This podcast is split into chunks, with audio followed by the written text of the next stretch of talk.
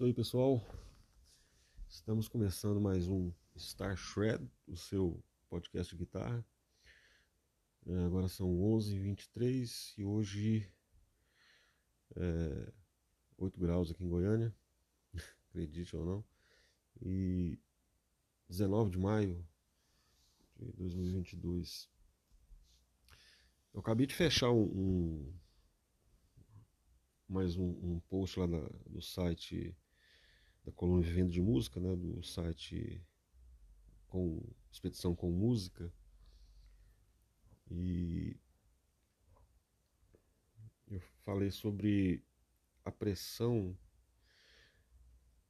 na música, né, os contratos leoninos e a exigência do sucesso, esse tipo de coisa que sempre acompanhou a música. Então esse vai ser o nosso papo de hoje porque algumas coisas recentes aí me chamaram a atenção. Então vou, vou falar aqui o que, que eu acho disso, né? E quais foram esses ganchos, né? Esses insights aí que eu tive eh, recentes para isso. Na verdade, essa, essa coisa já estava rondando aí a cabeça, né? Foi mais ou menos como aquele podcast do do hype no metal, né? Então teve duas coisas que me chamaram a atenção e recentes. A primeira foi a morte do Trevor Stern, do Black Dahlia Murder, uma banda de death metal. cara com 41 anos. E, se não me engano, cara, eu até ouvi uns trechos desse último disco, que é o Verminous, não lembro se é 2020, 2020, 19, 20, coisa assim. E Pô, o Trevor um super trabalho, né? O guitarrista estava tocando com ele. Aliás, eu vi essa notícia primeiro com o guitarrista, que é um cara que eu eu seguia já assim nessas coisas de eu não lembro se YouTube, né? E depois foi pro Instagram ou o contrário. Mas era um guitarrista inglês aí que eu que eu lembro desse cara, fazendo um trabalho legal, assim, e parece que ele estava tocando com eles lá. E parece que ele era bem próximo assim do Trevor, né? O que eu queria falar é que é o seguinte, pô, é uma banda de death metal. E aí você não deveria, em uma banda de death metal, que foi o que o Trevor disse em uma entrevista assim, até meio que recente, é, porque ele tava com um problema assim, os caras, é, tipo bullying mesmo assim, né? Os caras é, falando do cara na internet, que o cara era gordo, e eu já tive algumas conversas assim, com amigos próximos sobre a questão da estética dentro do metal. Assim. Eu sempre acreditei que o negócio é exagerado mesmo. Assim. E é o requisito básico para você. Você pode tocar o que for. Isso não, isso não é em primeiro plano. O primeiro, o primeiro plano é visual. É estética. Né? Você não vai ter um cara, sei lá, cara, um anão, né, tá lá, negro, indiano, sei lá, ele tá no Carcass, né? tá no Motley Crue, no Megadeth. Não, não vai não. E aí o, o, o, Trevor tava reclamando disso, ele teve também um problema com o álcool, né? Então ele, algumas das relações, ele não entrou muito assim a fundo com isso, ele falou também que é, parou de, de beber para manter esses vínculos, essas relações, e deixou de ser ele naquele momento, porque o álcool, independente de, assim, da, da naturalidade do álcool, isso aí nas turnês, né, quando o cara, a banda começa, né, fica de canto em canto, os caras ficam no hotel sem fazer nada, isso aí, isso aí sempre funciona desse jeito, né? É, tem até o Elvis, né? O Elvis Presley, quando ele ele fez aquele na verdade virou três temporadas né, de shows lá no, naquele cassino uh, acho que Los Angeles. Ele ele fez a primeira temporada lá foram 61 shows. E aí a própria banda tava reclamando tava todo mundo pirando porque ficava ali em contato todo mundo as mesmas as mesmas 15 pessoas naquele mesmo contato não sair lá para fora o negócio é um deserto onde ficava o cassino e os caras né, pirando lá.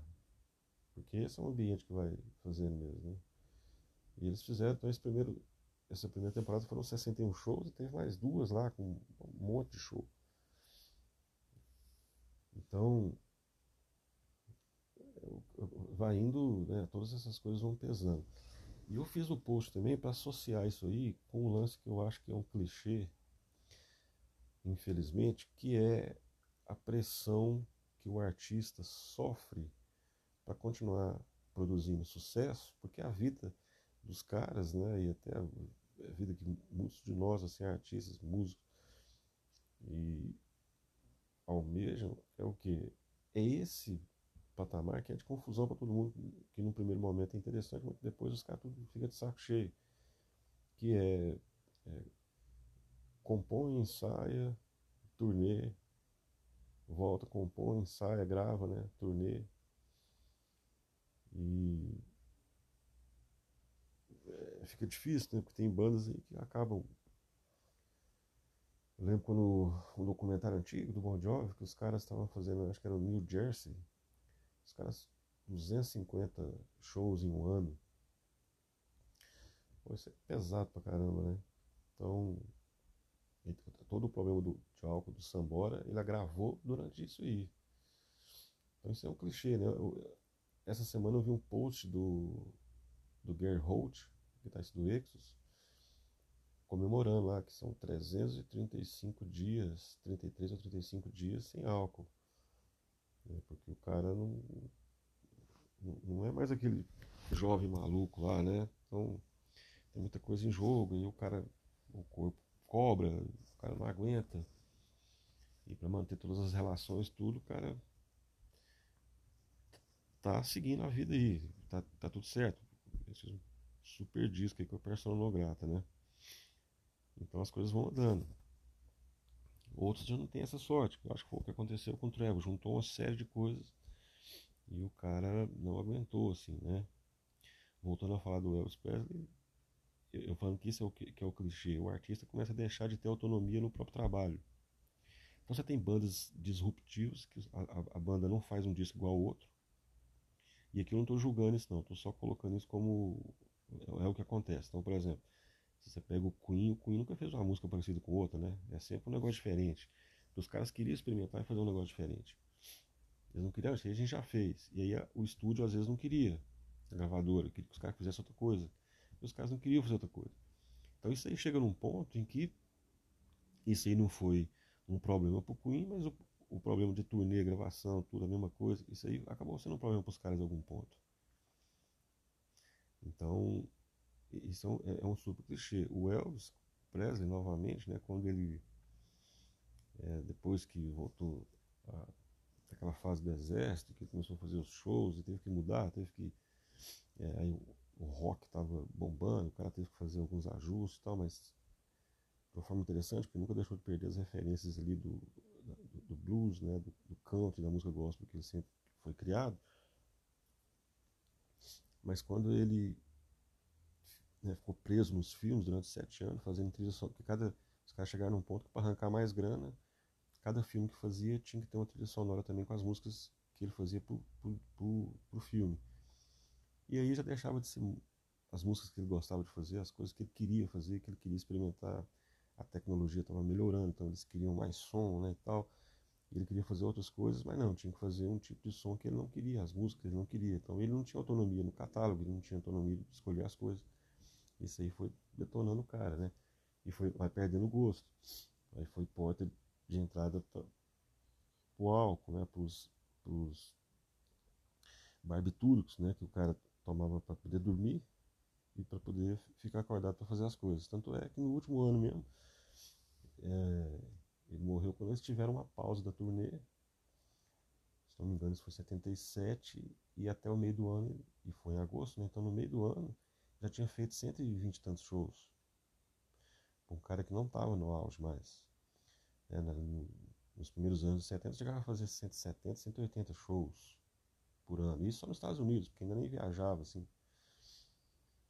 Então, tudo isso é muito complicado. A outra coisa que me chamou atenção, muito violenta, e aí pode entrar também algum desse ponto aí, foi a turnê do Metallica, não o show do Metallica aqui no, no Mineirão, se não me engano foi dia 12 de maio.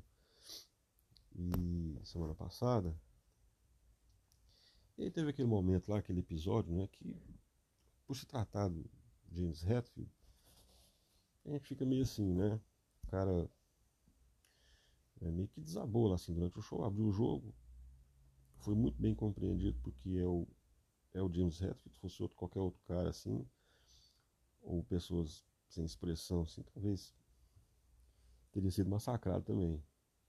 Mas eu vou ler aqui o que, que ele falou no show, né? Falou, preciso contar a vocês. Eu não estava me sentindo muito bem antes de subir ao palco. Estava me sentindo um pouco inseguro, pensando, eu sou um cara velho, não consigo tocar mais, e sabe, todas essas besteiras eu digo a mim mesmo. Estava tudo na minha cabeça. Então eu conversei com esses caras, a banda, né? E eles me ajudaram. Simples assim. Eles me deram um abraço e disseram: se você tiver dificuldades no palco, nós vamos te ajudar. E isso significa tudo para mim. Lembrando que o, o Hatfield, muito tempo com problema de álcool, né? Recaídas, né? Já internou várias vezes, e aí fica nessa coisa, o cara deixa de ser um pouco ele assim, sofre, né? Então fica nesses momentos fazendo uma turnê gigante, longe de casa, né? América do Sul. Então o cara tem lá os fantasmas, né?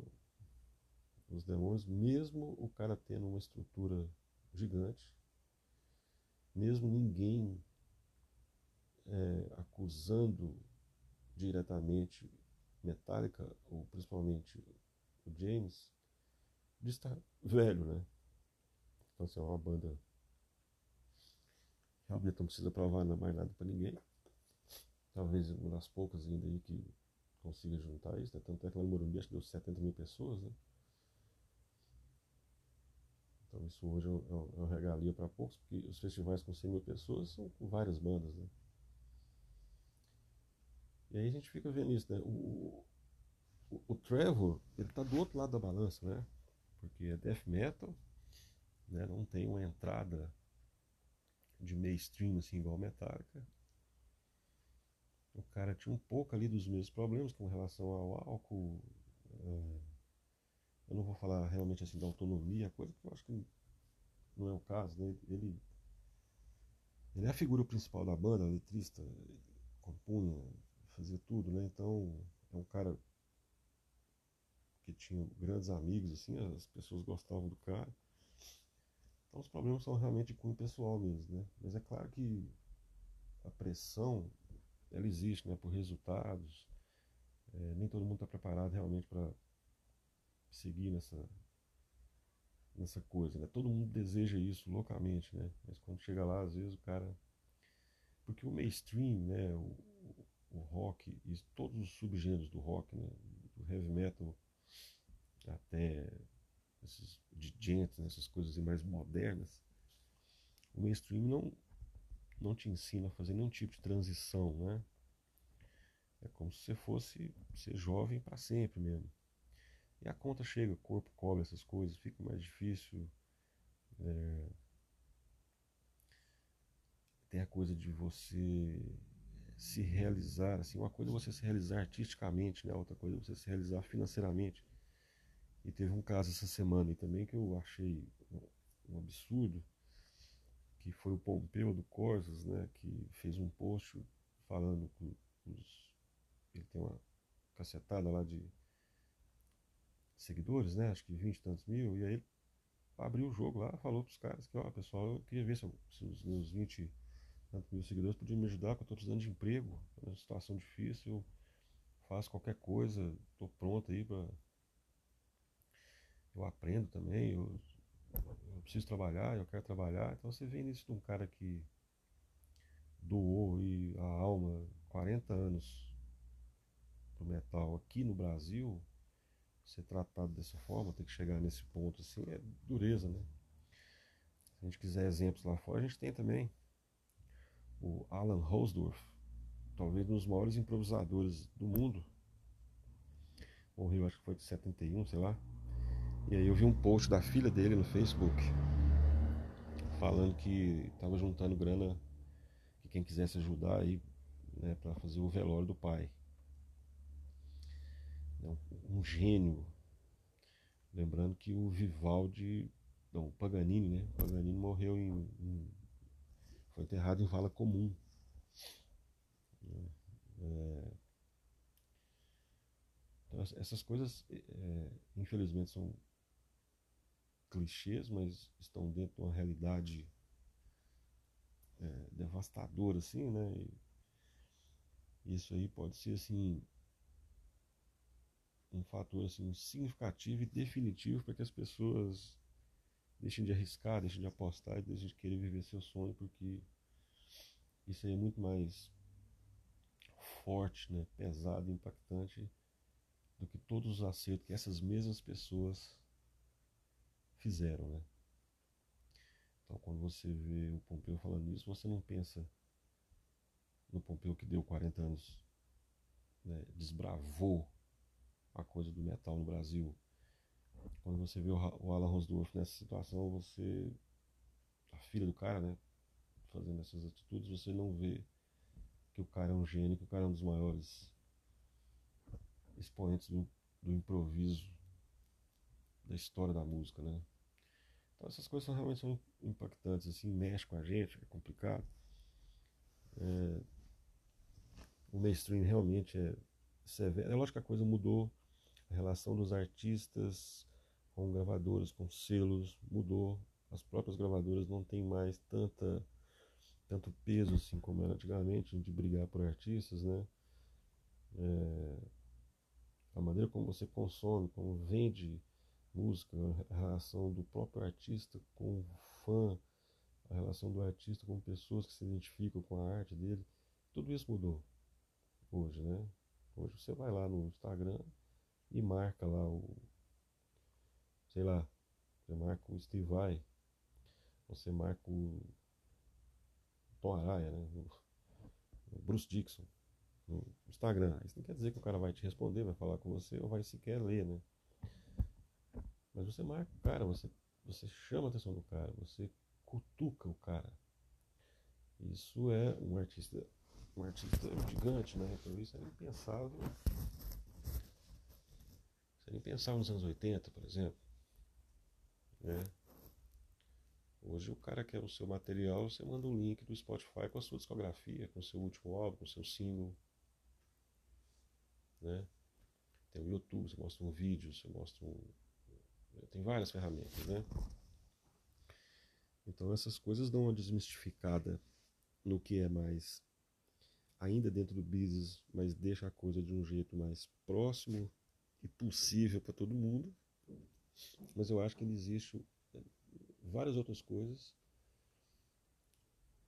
que ainda são um, um, um entrave para que as pessoas, primeiro, para que as pessoas que não chegaram lá queiram fazer isso, e para as pessoas que estão lá consigam é, superar né, esses obstáculos que eles mesmos vão criando dentro daquilo que ele se transformou. Né?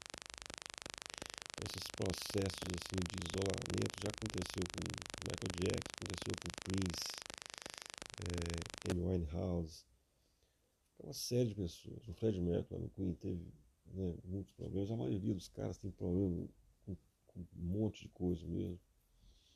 O Malmsteen, né, teve. Né, ele mesmo fala né, que os anos 80 para ele, o começo de 90, foi é, como se fosse um borrão. Né? Lembrando que ele quase morreu naquele no acidente de 87. Então, é, é, eu acredito que hoje esses artistas não têm mais a, a, mesma intensidade de antes, não é nem porque esses caras estão tudo batendo na casa dos 60. Mas é que as próprias bandas novas não têm essa intensidade porque o mainstream de hoje é diferente do mainstream de antigamente. 80, que é conhecida como a década do excesso, e que foi um reflexo meio turbinado dos anos 70, não é como a coisa acontece hoje. Então, os resgates eles acontecem hoje assim, pela questão da estética, pela questão é, das estruturas, das bandas como referências, dos artistas como referências, né?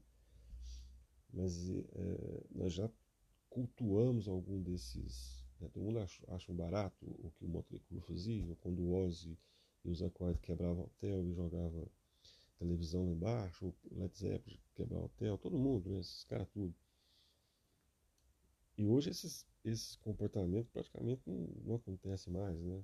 Esses registros instantâneos que a gente tem da vida hoje, ou, um, um, as coisas acontecem na maior naturalidade hoje, porque é o auge do business dentro desse formato. Então o que o cara que o cara do, do, do Trevor, do Black Dahlia está mostrando para a gente é isso. Um, um, o cara realmente achou, tirou a própria vida porque achou que não tinha mais né, condição de, de suportar toda essa pressão. E aí o cara definitivamente estava num lugar muito escuro que ele não, não conseguia enxergar nada mais realmente valia a pena. Né? Então isso é complicado. No caso do James tem uma estrutura gigante por trás dele, tem uma banda, uma, que é uma família, os caras estão juntos há 40 anos, né? Os acertos gigantescos, né? A Metallica realmente não precisa provar mais nada para ninguém. E a gente tem milhares de outros exemplos aí. Eu quis focar nessas coisas porque isso que chamaram a atenção ultimamente. Então fica o. Nós estamos batendo aqui já 21 minutos, então fica aí esse, essa reflexão, né? Pra gente que. É, pra mim, pra você que está ouvindo, para muita gente aí, a diferença de tudo isso, nós que não fazemos parte desse, desse núcleo privilegiado de, do mainstream, ou para gente que não teve, né, que, que tem uma banda série C ou D, mas que consegue ter ali uma parcela de, de, de fãs, uma fanbase, de ouvintes, e que consegue é, viver exclusivamente dessa arte fazendo turnês e conhecendo o mundo, levando a sua música cada vez mais e cada vez mais motivado a continuar no mainstream fazendo diferença com o seu som, sua banda, sua arte ou sua música. Beleza? Então, esse foi o nosso Star Shred, o seu podcast guitarra, uh, episódio 14. Agora são 11h45. Meu celular está avisando que está apenas com 36% de bateria. E uma friaca louca aqui, mas agora acho que já são uns 10 graus mais ou menos. Então é isso aí. A gente se vê no próximo. Grande abraço para vocês. people fucking shred.